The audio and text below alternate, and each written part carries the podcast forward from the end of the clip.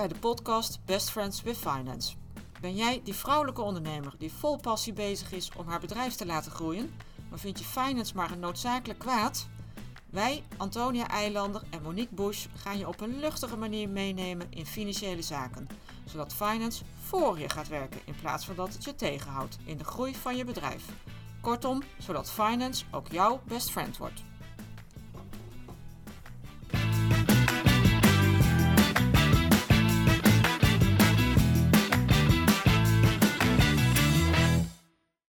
Hallo, daar zijn we weer met onze podcast Best Friends with Finance. Antonia en ik zitten hier weer gezellig naast elkaar, zoals jullie inmiddels van ons gewend zijn. Deze week is het weer de beurt aan Antonia om het onderwerp te kiezen. Antonia, wat is het geworden? Nou, deze keer ga ik echt een beetje back to onze roots. Want wij hebben elkaar ooit leren kennen, zoals we in eerdere podcasts al wel eens verteld hebben, eh, tijdens een eh, project bij eh, een niet nader te noemen bedrijf. Of hebben we dat wel genoemd, hebben we gezegd? Ja, dat kunnen we wel noemen. Bij Imtech het bestaat nou niet meer, dus dat Precies. noemen. En dat was een werkkapitaalproject, Ja, waar wij allebei eigenlijk een deel van de projecten voor onze rekening namen. Dus ik wil het vandaag graag hebben over werkkapitaal. Ja. En ik, Oh, dat is voor mij een beetje een eh nerveuzige toestand, want ik, eh, als, eh, als meer procesfinancial begeef ik me nu echt ook af en toe wel op het vlak van de, de pure financial. Maar die zit naast je, hè? Dus ja, komt daarom. goed. En omdat dit ook onze podcast is en we doen Ja. dit samen, eh, leek me dit ook gewoon een superleuk eh, onderwerp. Zeker gezien eh, waar wij ooit samen begonnen zijn om, om samen over te praten. Dus dit wordt echt een joint venture, zoals dat zo mooi heet. Is misschien ook nog wel leuk om het later nog een Ja, keer over te hebben trouwens. Ja, en dat dat dan nu pas komt, hè? Podcast 728, ik weet het niet meer precies. Maar eigenlijk hadden we daar natuurlijk gewoon mee moeten Hadden we beginnen. ook mee Ja. kunnen beginnen, inderdaad. leuk. Leuk nou ja, en die- vooral omdat werkkapitaal, en dan kijk ik eventjes gewoon eh, naar mezelf, wat we natuurlijk heel vaak doen eh, bij het kiezen van onze onderwerpen, is heel belangrijk. Maar ook heeft best wel eh, de formule en de componenten zeg maar, die Ja. erin zitten, komen soms met termen dat je echt denkt, nou ja, als je niet dagelijks met financiële cijfers en gegevens bezig bent, dan zitten er gewoon ook termen in, activa, passiva Ja. Bladibladibla, eh vlottend, niet vlottend. Dat je ook wel heel snel het gevoel kan hebben van, ah, help, weet je, oh, laat maar. Ja, en het is ook wel weer zo'n begrip wat iedereen dan in de mond neemt. Maar waarvan je dan eigenlijk ook niet meer durft te vragen van nou, wat betekent het nou eigenlijk? Omdat iedereen doet alsof hij maar weet wat het is. En dat is natuurlijk helemaal niet zo. Nee. Nou ja, en het is voor mij ook echt wel een begrip waar ik heel veel mee werk. Hè? Ja. Want alles wat ik doe en de processen die je vaak verbetert en de strategische beslissingen die je neemt, hoe ik bedrijven adviseer, dat heeft allemaal directe impact op dat werkkapitaal. Want dat Ja. werkkapitaal is gewoon heel erg belangrijk. Dus nou, Ja. vandaar vandaag het werkkapitaal. Mooi onderwerp. Nou ja, dan is het makkelijk denk ik om te beginnen bij wat is werkkapitaal? Werkkapitaal is eigenlijk het geld dat je direct kan inzetten voor je dagelijkse bedrijfsvoering. Het is niet alleen het, het geld wat je op de bank hebt staan, maar gewoon het geld wat je relatief makkelijk beschikbaar hebt. Ja, dus niet het geld wat in een eh, pand vastzit of in een machine Nee. of in een heel groot investeringsproject. Nee. Dat niet. Dat nee, het niet is bij. echt geld wat je hebt om lopende kosten te betalen en om te investeren in groei. Ja. Dat is in het heel kort werkkapitaal. De componenten daarvan, van werkkapitaal, en dan kom je ook eigenlijk al een beetje eh, bij de berekening waar we straks nog even wat, eh, wat dieper op in zullen gaan. Maar dat is dan vlottende activa en kortlopende verplichtingen. Ja. En voorbeelden van vlottende activa zijn dan, wat heb je in kas, hè? wat heb je gewoon in de Hm. op je rekening staan, wat zijn je debiteurenstand, wat is je voorraad. Als je geen maak, in, niet in de maakindustrie zit, maar meer in de service, zou je daar ook gewoon je onderhanden werk Ja. eh, nog in mee kunnen nemen. Want hè, dat is werk wat je al gedaan hebt voor bijvoorbeeld een opdracht, maar wat je nog niet uitgefactureerd hebt. Dus wat nog niet onderdeel is van je debiteuren, maar waar je eigenlijk al wel ja, zoveel werk voor hebt gedaan dat je het onderdeel kan maken en dat je er redelijk snel geld van kan Ja, maken. Want dat is eigenlijk waar activa, vlottende activa over gaat. Ik, hè, in het begin zei ik al van dit soort termen, dat is al- altijd best wel een beetje van, nou ja, wat, wat betekent het nou eigenlijk als niet-financial en zeker als je als ondernemer eh, eh, hiermee geconfronteerd wordt. Ja, vlottende activa wil eigenlijk alleen maar zeggen, het zijn dingen die je op je balans hebt staan waar je relatief snel geld van kan maken. Dus Ja. facturen die je uit hebt staan, geld wat je gewoon al op de rekening hebt staan, dat is natuurlijk al hè, geld. Mhm. Maar voorraad kun je ook snel omzetten in Ja. geld als je zou willen. Ja, en ik probeerde dat vroeger altijd te onthouden. Je hebt natuurlijk vaste activa en vlottende activa. Vaste activa, daar zit je geld in vast. En eh, bij vlottende activa kun je het daar vlot uithalen. Ja, Dus- oh, dat is ook een hele goede inderdaad. Nou ja, en dan heb je kortlopende verplichtingen. Dat is dan eigenlijk niets anders dan geld wat je nog wel hebt, maar Mhm. wat eigenlijk niet van jou is. Dus wat je nog wel moet betalen. Ja, maar dan ook echt Ook weer wel de kortlopende snel. schulden. Ja, Ja, dus niet dus- je, niet je hypotheek of je langlopende lening bij de bank, maar Nee. wel je, je crediteuren, je leveranciers. Ja. BTW die je bijvoorbeeld nog aan de Belastingdienst eh, moet eh, betalen. Dat soort Ja. zaken. Dat zijn dan ook Sowieso weer... belastingen Ja, en ja. Nou ja, korte financieringen. Als je bijvoorbeeld een jaar een, een lening hebt, dan, valt dat wel weer onder die kortlopende verplichtingen. Ja, alles korter dan een jaar. Ja. Zo mag je dat. eh, en dan moet je ook weer vlot betalen. Ja. Hij is best, hij is best goed te onthouden. Er is vaak niemand die je dit eventjes Nee. zo uitlegt op het moment dat, je de- dat ik je het jezelf afvraagt. Dus vandaar dat we ook echt dachten, nou, dit moeten we vandaag even oppakken voor jullie. Waarom dan werkkapitaal? Hè? Wat is dan het belang van gezond werkkapitaal? Nou ja, omdat het natuurlijk gaat om geld wat je, wat je nodig hebt om je lopende kosten en om, om te investeren in je groei en in je toekomst. Is het gewoon bela- van belang voor de duurzaamheid en de groei van je bedrijf? Het, het stelt je eigenlijk in staat om, om kansen te grijpen, om, om uitdagingen, vooral financiële uitdagingen, eh, te doorstaan. Het geeft je gewoon als bedrijf veerkracht Hm. om dat te doorstaan. Ja, weet je, dat is natuurlijk ook. We hebben het er al wel eens vaker over gehad. Als je, zeker bij heel eh, snel groeiende ondernemingen, bij start-ups die knetterhard groeien, dan zie je vaak dat werkkapitaal enorm hard stijgen, omdat ze zo hard bezig zijn om producten de deur uit te krijgen, orders af te handelen. Dat helemaal niemand ermee bezig is dat uiteindelijk al die debiteuren ook nog moeten betalen. Ja. En dan zie je vaak dat werkkapitaal zie je echt enorm omhoog knallen. En nou, ja, dan gaat er ongelooflijk veel geld in vastzitten. Dus het is inderdaad echt heel goed om dat eh, goed in de gaten te houden. En eh, te zorgen dat je daar ook je maatregelen neemt om daar zo min mogelijk geld in vast te hebben Ja. zitten. En dat kun je natuurlijk aan, maar daar gaan we zo zeker nog wel bespreken. Je kunt natuurlijk op allerlei manieren aan dat werkkapitaal eh, sleutelen. Ja, inderdaad, ik herken dat enorm. Ik word ook best wel vaak ingehuurd eh, door bedrijven die Mm. dan zo'n zo'n start-up, scale-up fase achter de rug hebben en die dan echt gaan volwassen worden. Ja. ja, je merkt gewoon dat er dan in het begin is, is natuurlijk elke organisatie vooral sales-driven. Hè, dus dan, dan gaat het vooral om verkopen en zorgen dat, dat je businessmodel werkt. Ja, en dan ergens komen ze erachter van, oh help, ons werkkapitaal is bijna groter dan de omzet. Eh, er er gaat hier volgens mij iets niet mis. Misschien Ja. hadden we ook wat aandacht moeten besteden aan die administratieve en die financiële processen aan de Ja, achtergrond. Want nu zien we gewoon dat we daar nog een slag te maken hebben. En dat is dan echt wel onderdeel vaak van de, de slag naar volwassenheid voor, Ja. een, eh, voor zo'n bedrijf. Om inderdaad dan te snappen van, nou oké, hoe aan welke knoppen kun je dan eigenlijk draaien binnen dat werkkapitaal? is misschien handig om even te zeggen, nou, hoe bereken je dan werkkapitaal? Nou ja, en we hebben het net al gehad over vlottende activa en kortlopende verplichtingen. Hè? Vlottende activa geld of iets waar je relatief snel geld van kan maken. Mhm. En kortlopende verplichtingen, alles wat je binnen een jaar moet betalen. Formule voor het berekenen van werkkapitaal is eigenlijk niet anders dan je neemt al je vlottende activa, die tel je bij elkaar Ja. op. En daar trek je al je kortlopende verplichtingen van af. Ja. En dan geef je, geeft je eigenlijk een idee, en het is echt een momentopname. Mhm. Want dat wil ik ook wel even, even kort bij stilstaan. Eh, Je hebt natuurlijk werkkapitaal en cashflow. Ja. Voor de meeste mensen, ja, eh, wat is nou het een, wat is nou het ander? En ik probeer het altijd maar een beetje te vergelijken met balans en P&L. Werkkapitaal is een momentopname, net als je balans dat is. Ja. En je cashflow is een, ja, meer een video. Zeg maar, gaat over een periode. Ja. Ja, Dus daarin beschrijf je wat er in een bepaalde periode, startpunt, eindpunt, wat is daartussen gebeurd. Hm. En dat is natuurlijk ook wat je PNL Ja. eh, doet. heel duidelijk. Maar het heeft natuurlijk ongelooflijk veel met elkaar te maken. Absoluut, Ja. absoluut. En je hebt het een nodig om het ander eigenlijk ook te kunnen verklaren. Ja. Want als je twee Polaroids naast elkaar legt, dan wil je toch ook wel graag de video daartussen zien. Ja, ja. Dat is natuurlijk eigenlijk een beetje hoe je het vind heel simpel, heel simpel hoe je het kan vergelijken. Hmm. Dus het is allebei belangrijk, maar in dit geval gaat het over werkkapitaal en dat is gewoon een momentopname. Dus je, je pakt echt alles bij elkaar Ja. eh, wat je aan, eh, aan vlottende activa hebt en daar haal je al je kortlopende verplichting van af. Ja, en dan de, de diehard financials, die zeggen dan vaak ook nog wel dat de cash die op de bank staat, dat die niet meetelt voor het eh, werkkapitaal. Omdat dat uiteindelijk wel een resultante is van hoe je je werkkapitaal managt. Want als je natuurlijk je debiteuren laat betalen, dan ga je van debiteuren naar bank. Ja. En dan zou het net zijn of er niks gebeurd is met je werkkapitaal, maar dat is natuurlijk wel veel beter geworden. Dus de echte diehard financials zegt dat de Ja, dan haal je je cash, haal je de eruit. cash haal je Ja. eruit. Ja, Ja, want dat is het resultaat. Dat is je, je cadeautje. Nou ja, kijk, en, en je, je kortlopende schulden is natuurlijk eh, eigenlijk ook eh, een, een beetje vergelijkbaar. Je moet die Hmm. wel meenemen, maar de meeste schulden die je hebt zijn eigenlijk vaak langlopend. Ja. Hè, in, in de dagelijkse praktijk zijn eigenlijk de knoppen waar je aan te draaien hebt.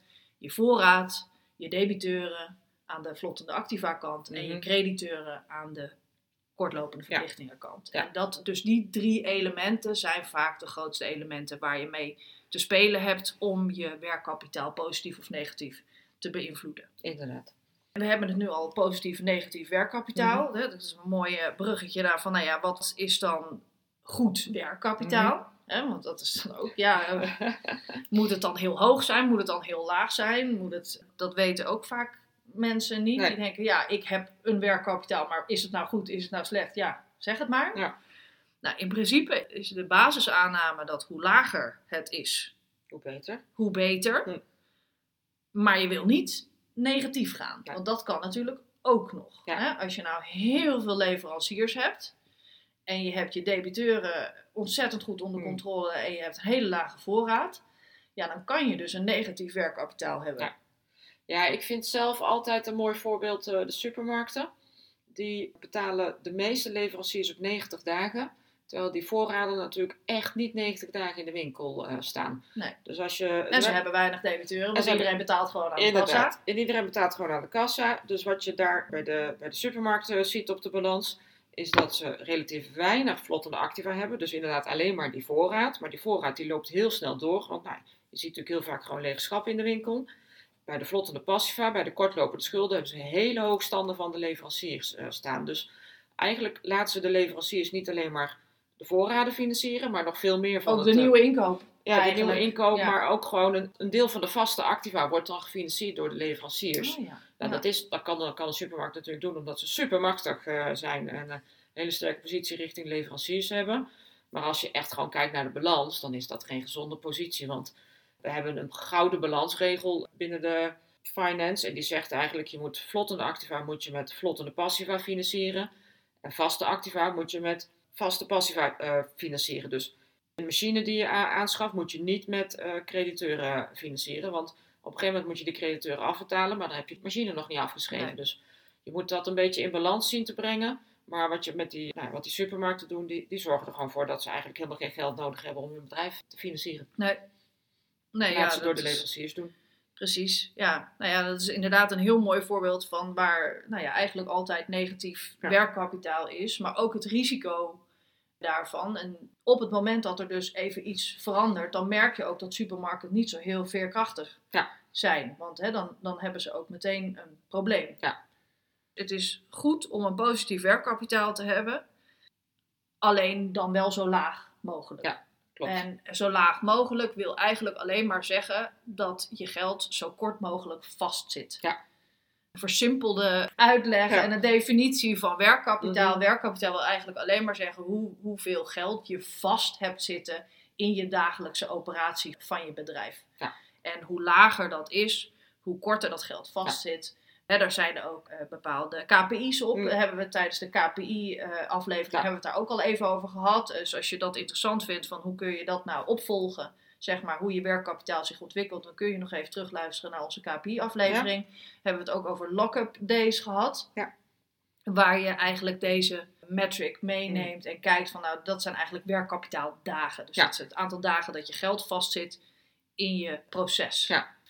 Misschien wel leuk om, nog, om ook nog een ander voorbeeld te nemen. Monique, heb jij Ja. eh, nog, eh, want ik hoorde jou daar straks eh, tijdens de voorbespreking al beginnen over, over bouwbedrijven. Dat, Ja. is ook, dat het ook een hele interessante is qua, qua werkkapitaal. Ja, zeker. En dat was natuurlijk ook onderdeel van onze opdracht bij Imtech. Daar mogen we ondertussen wel over praten, want Imtech is natuurlijk al heel lang failliet. Maar daar moesten alle, alle Imtech-bedrijven eigenlijk heel scherp op hun werkkapitaal sturen. Omdat al het geld wat daaruit vrijgemaakt werd, dat werd naar eh, andere Imtech-dochters gestuurd om daar verliezen af te kunnen dekken.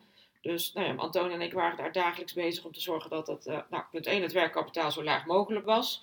Eh, maar ook om te zorgen dat we daar nog ook steeds een verbetering in konden realiseren. Ja. Wat je bij bouwbedrijven ziet, en dat zagen we bij Imtech, bij de projecten uiteindelijk ook, maar eigenlijk bij alle projectgeoriënteerde bedrijven, is dat zij met tussentijdse betaalschema's werken en dat de leverancier al regelmatig een betaling doet tijdens het project. Want uh, het is natuurlijk een beetje gek als een uh, bouwbedrijf, nou stel dat een bouwbedrijf een huis bouwt, dan is het natuurlijk een beetje gek als dat bouwbedrijf pas aan het einde, als het huis helemaal klaar is, de rekening mag sturen. Dus dan wordt er vaak ook afgesproken dat er tussentijds gefactureerd uh, wordt, zodat het bouwbedrijf niet alles voor hoeft te schieten. Nee. Vaak noemen ze dat milestone billing. Hè? Ja, dat is misschien ja. ook wel goed om de term even Ja, erin klopt. te gooien. Want Klopt, en dat is wel, daar zijn bouwbedrijven ongelooflijk goed in. Die zijn daar zo goed in dat bij bouwbedrijven er altijd wel heel erg gestuurd wordt op een negatief werkkapitaal. Het is een beetje, de, de gouden regel is, het mag niet negatief zijn, maar als je dan volgens naar verschillende branches gaat kijken, dan zie je wel degelijk verschillen. En dan zie je inderdaad gewoon in de bouwbranche, dan zie je vaak dat het gewoon wel negatief eh, is. En, inderdaad dat. En eigenlijk alle grote project, projectgedreven organisaties die zijn daar eh, steeds... eh, nou ja, als je een, een goed, gezond Ja. bedrijf hebt daarin, dan, dan ben je daar ook goed in. En dan geef je daar ook de aandacht aan. En we hebben destijds natuurlijk ook wel heel erg gefocust op de debiteur. Dat werkkapitaal wil verlagen. Ja. Dan, eh, want het is natuurlijk één ding, eh, milestone billing en deelbetalingen af te spreken. Mm. Maar het is het andere om het ook betaald te krijgen. Ja.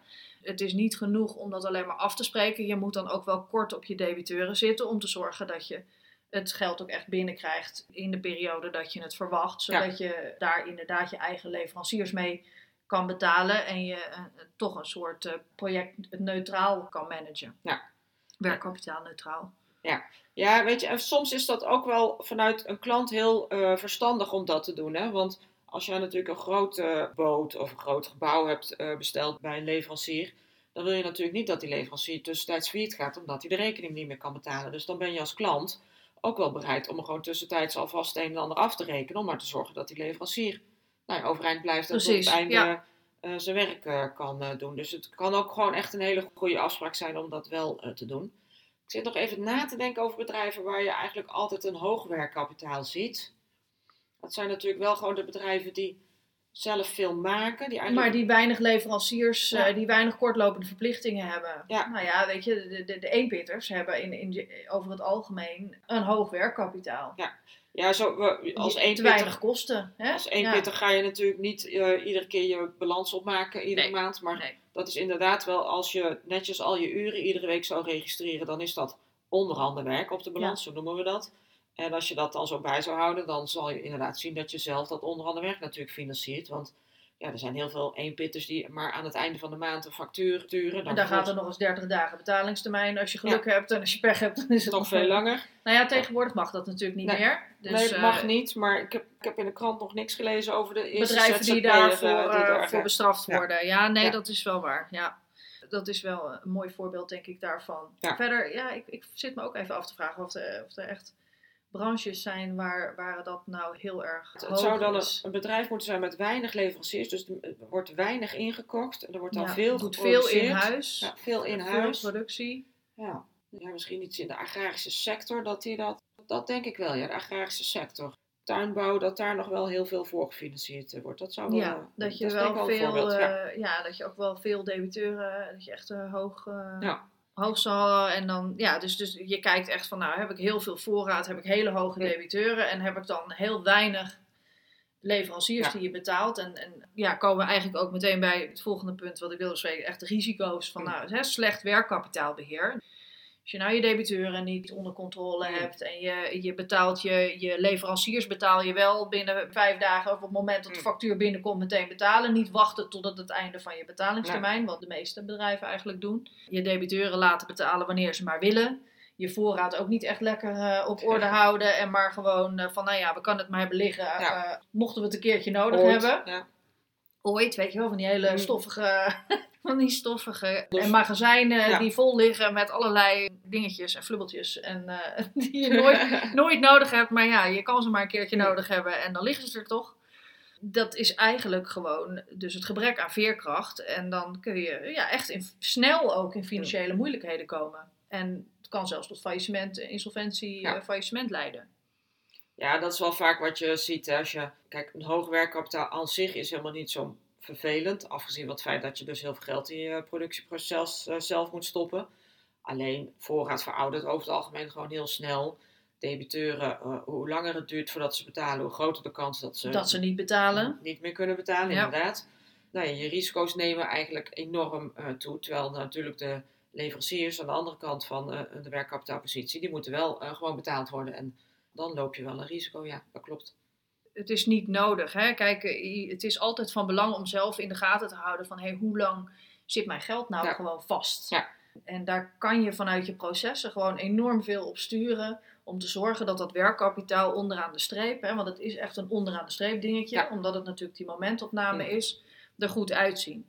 We hebben het eerder gehad over waarom is nou belangrijk. Het is wel een van de key dingen waar ook naar gekeken wordt, mm. zeg maar op jaareinde. Dus als je jaarcijfers oplevert, dan wordt er wel gekeken wat is nou je werkkapitaal. En het is wel een van de, van de zaken die van belang zijn voor de gezondheid, ook naar de, naar de buitenwereld van jouw bedrijf.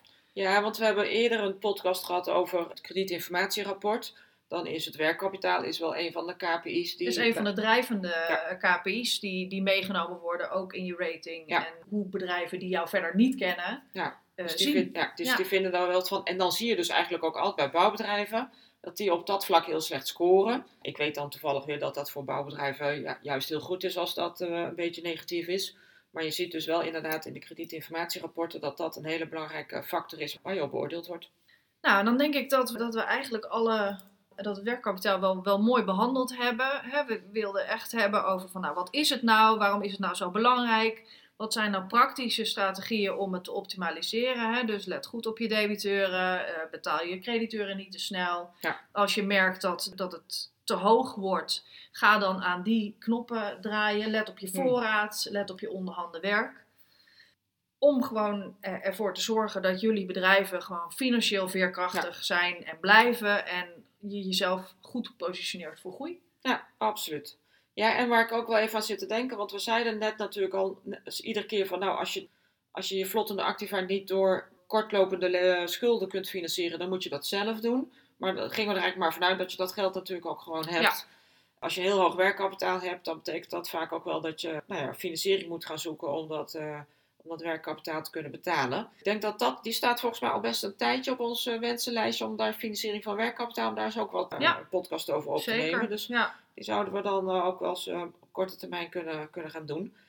Dus ja, ik denk dat we qua werkkapitaal wel weer heel veel dingen aangestipt hebben. Ik vond het weer een leuk onderwerp.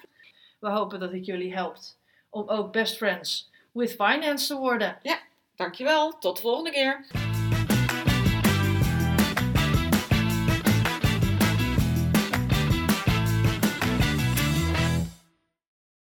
Dankjewel voor het luisteren naar onze podcast. Dat vinden we superleuk. Als je onze podcast waardeert, zou je ons dan een review willen geven in de podcast-app. Dat kan door bijvoorbeeld 5 sterren te geven in Spotify. Daar zijn we blij mee en zo wordt onze podcast beter vindbaar voor andere vrouwen. En vind je het leuk om contact met ons op te nemen? Dat kan dan via LinkedIn. Tot de volgende keer.